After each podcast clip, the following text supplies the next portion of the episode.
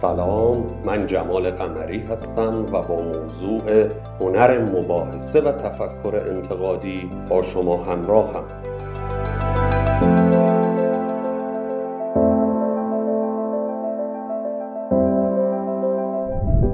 سالها پیش خاطرم میاد شاهد یک مناظره بودم که چند دانشمند و استاد دانشگاه در اون حضور داشتند.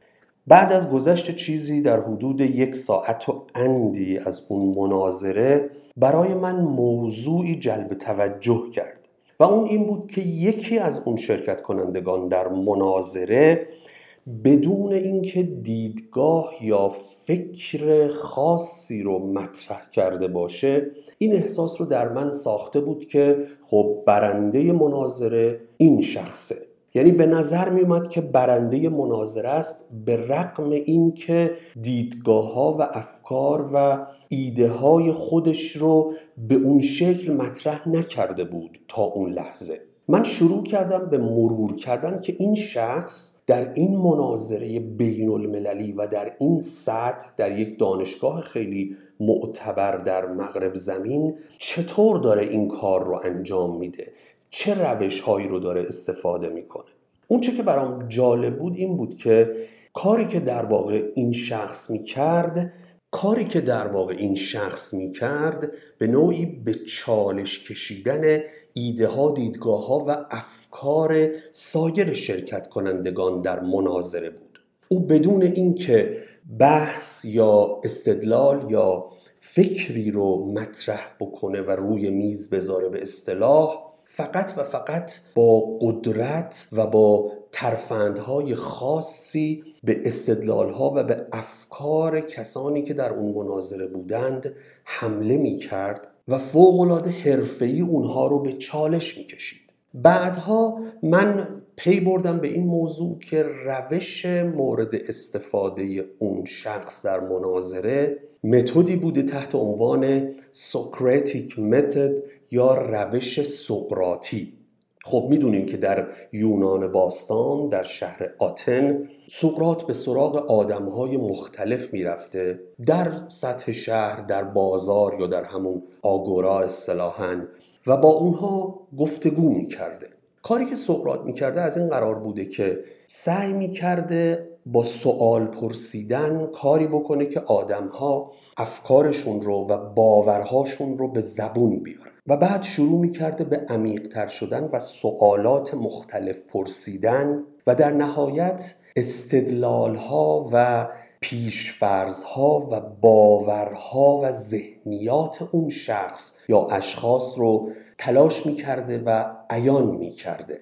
و بعد اون استدلال ها اون پیشفرز و اون ذهنیات و باورها رو به چالش میکشیده. یعنی به نوعی به خود افراد نشون می‌داده که دیدگاهاشون و داوری هاشون و نگرش ها و باورهاشون نسبت به انسان ها نسبت به زندگی نسبت به کار و یا هر حوزه و موضوع دیگری چقدر با خطا آمیخته است و چقدر غیر معتبره یا چقدر حساب نشده فکر نشده یا غیر منطقیه روش سقراطی در حقیقت استفاده از همین شیوه سقرات برای مباحثه و مناظره است که البته در حوزه ها و عرصه های دیگری هم وارد شده مثلا در زمینه مدیریت در زمینه اداره جلسات در حوزه آموزش مشاهده و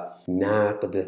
و امروز از روش سقراطی به عنوان یک سازوکار بسیار مؤثر در خیلی از زمینه ها استفاده میشه. در حوزه مباحثه و مناظره هم دقیقا ماجرا از همین قراره. یعنی روش سقراطی بسیار پرکاربرده و شما می‌تونید با اتکای به این فن با اتکای به این روش و ابزارهای اون بحث رو مدیریت بکنید گفتگو رو به پیش ببرید مناظره رو به سمت کشف حقیقت اداره کنید و از همه مهمتر ذهنیات طرف مقابلتون رو کشف کنید و خطاهای او رو بفهمید تا بتونید در بحث کردن اگر لازمه او رو شکست بدید و یا اگر قصد آموزش دادن به او رو دارید یا نیتتون اینه که تغییری در ذهن او ایجاد بکنید به این اهدافتون دست پیدا کنید. روش سقراطی به این صورته که ما با سوال پرسیدن بحث رو شروع می‌کنیم. تا در پاسخ به سوالات ما طرف مقابل بخشهایی از افکار خودش رو آشکار کنه و ما در دل افکار اون فرد و جملاتی که به زبان آورده شروع می‌کنیم به کند و کاف کردن و با سوالات بیشتر سعی می‌کنیم مقالطه ها یا سفسته های اون شخص رو شناسایی بکنیم و اونها رو در معرض دید خود اون فرد هم قرار بدیم. سوال و جواب های متد سقراطی با اهداف متفاوتی انجام میشن. مثلا گاهی وقتها شخصی که داریم با او بحث می‌کنیم به راحتی از کلمات و از واجه های متفاوتی استفاده می‌کنه و مفاهیم رو کنار هم میچینه و صحبتش رو ادامه میده. برخی اوقات ما در سوالاتمون سعی می‌کنیم طرف مقابل رو به سمت شفاف سازی سوق بدیم. یعنی چی؟ یعنی مفاهیمی که او به زبان آورده رو از او سوال می‌کنیم. مثلا میگیم منظورت از این واژه چیه؟ دقیقا از این کلمه کدوم معنی رو دنبال می‌کنیم؟ مفهوم X یا Y که الان در گزارهات به کار بردی به چه معنیه؟ گاهی اوقات مفاهیم رو ممکنه آدم ها توضیح بدن یا تعریف کنن. اما ما سعی می‌کنیم اون مفاهیم رو بیشتر و بیشتر روشن کنیم. به چه صورت؟ مثلا از طرف مقابلمون می‌خوایم که برای صحبتاش یا برای یک گزاره یا یک استدلال یا یک مفهوم مثال بزنه. یا مصداقهای قابل درکی از اون رو بیان کنه. مثلا فرض کنید کسی داره از یک مهارت صحبت می‌کنه. به عنوان نمونه شخص مقابل شما میگه من کسی رو می‌شناسم که خیلی در امر رهبری قابل و ماهره شما ممکنه از او بخواید که مفهوم رهبری رو توصیف کنه تشریح کنه توضیح بده تعریف کنه. که چه معانی رو دنبال می‌کنه از کار رهبری. و بعد از اینکه او توضیح یا توضیحاتی داد از او بخواید که مثال بزنه. مثلا شما به چه کسی میگید رهبر؟ به چه کارهایی میگید کار رهبری؟ یک شخص اگر چه رفتارهایی رو از خودش نشون بده یا چه اهدافی رو دنبال بکنه میشه یک لیدر یا میشه یک رهبر. در حقیقت شما گاهی تعریف و توضیح از طرف مقابل درخواست می کنید و گاهی مستاق و مثال از او می خواهید. ببینید در این روش یعنی روش سقراطی ما خیلی اوقات دیدگاه های خودمون رو بیان نمی کنیم یعنی نمیگیم که به نظر من رهبر یا رهبری به این معنیه یا مثالش چیه یا رفتارهاش کدوم ها هستن. به چه کسی میگیم رهبر موفق به چه کسی میگیم رهبر غیر موفق. شما فقط و فقط با روش سقراطی سعی می‌کنید نقب بزنید به اعماق ذهن طرف مقابلتون. و به این صورت اگر دیدگاهی ناقص هست اگر افکار او نامنسجم هست اگر باورهای متناقضی داره یا اگر استدلالهاش خطا آمیزه یا مرتکب مقالطه و سفسته میشه اینها رو در وهله اول برای خودمون روشن و مشخص کنیم و سپس بتونیم خود اون فرد رو از خطاهاش و نسبت به مشکلات فکری و ذهنیش آگاه کنیم. گاهی اوقات ما با سوالاتمون در روش سقراطی میکوشیم تا نتایج یا پیامدهای حرف طرف مقابل رو عیان کنیم آشکار کنیم. تا او احیانا بفهمه که دیدگاهی که داره ذهنیاتی که داره یا استدلالهایی که داره ارائه میده می‌تونه منجر به نتایج یا عواقب نامطلوبی بشه.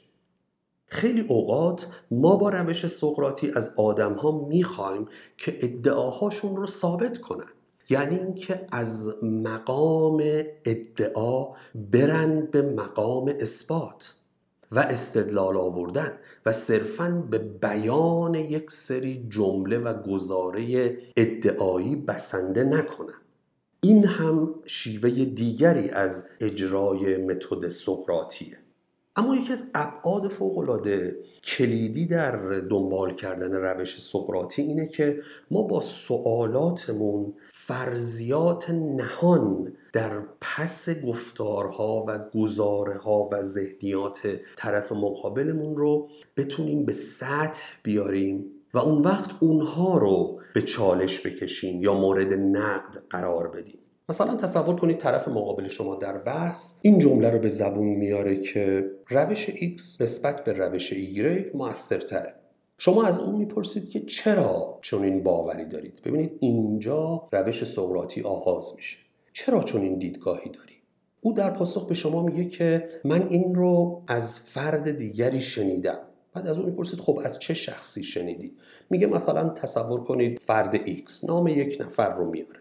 خب اینجا شما به طرق مختلف حالا می‌تونید دیدگاهش رو نقد کنید. مثلا بگید که آیا واقعا اگر یک نفر یک گزاره رو بگه صرف اینکه شما اون فرد رو قبول دارید باید کاملا اون حرف رو بپذیرید باید بدون استدلال و بدون پژوهش و مطالعه و تحقیق بیشتر کاملا و دربست حرف او رو قبول کنید و اینجا به عنوان یک گزاره کاملا مطلق و متقن اون رو به زبون بیارید. آیا شما دارید به اتوریته یک نفر متوسل میشید و مرتکب مثلا مقالطه توسل به اتوریته میشید؟ یعنی صرفا چون یک شخص خبره یا یک شخص مسن یا یک فرد با تجربه حرفی رو به زبون میاره آیا این دلیل کافی برای پذیرفتن اون حرفه؟ اگر اون شخص بگه نه خب به نوعی اون ادعای اولیه خودش رو زیر سوال برده و ما اون رو دعوت می‌کنیم به تحقیق و تفحص بیشتر. و اگر بگه بله تایید می‌کنه سفسته یا مقالطه خودش رو. و بعد ما می‌تونیم این مقالطه یا سفسته رو برای او بشکافیم و به او توضیح بدیم که چرا مثلا توسل به اتوریته یا برفرض توسل به جمع یا توسل به اکثریت خطای فکریه خطای استدلالیه و به این صورت به اهدافمون در بحث کردن با اون شخص دست پیدا کنیم که حالا ممکنه هدف ما کشف حقیقت باشه یا هدف ما اقناع اون فرد باشه و یا هدف ما صرفا پیروز شدن در بحث و شکست دادن اون فرد باشه. در کل میشه گفت روش سقراطی یا سوکراتیک متد مجموعه است از پرسشگری شنیدن خلاصه کردن واکاوی ذهنیت ها و استدلال ها دقیق شدن در گفتارها و ادعاها و استدلال های طرف مقابل و نقد کردن اونها. این شیوه سقراطی دقیقا همون روش و سازوکاریه که اون دانشمندی که در ابتدای گفتار به اون اشاره کردم استفاده می کرد و به صورت کاملا اقتصادی یعنی با حداقل کلام با حداقل طرح بحث فقط و فقط با سوال پرسیدن با شنیدن با دقت کردن و با نقد کردن میکوشید تا جلسه رو هدایت کنه. و افکار و باورها و نگرشها و پیشفرزهای ذهنی دیگر شرکت کنندگان در مناظره رو برای حضار و مخاطبان آشکار کنه یعنی نوری بر اونها بیافکنه و اون بخش های ناقص، متناقض، نامنسجم یا مقالط آمیز اونها رو در معرض دید مخاطبان و تماشاگران قرار بده. امیدوارم این گفتار در مورد روش سقراطی براتون مفید بوده باشه.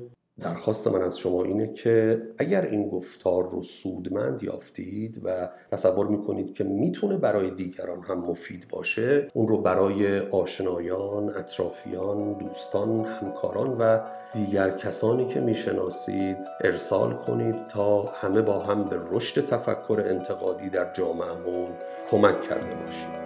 تا گفتاری دیگر در حوزه هنر مباحثه و تفکر انتقادی بدرود.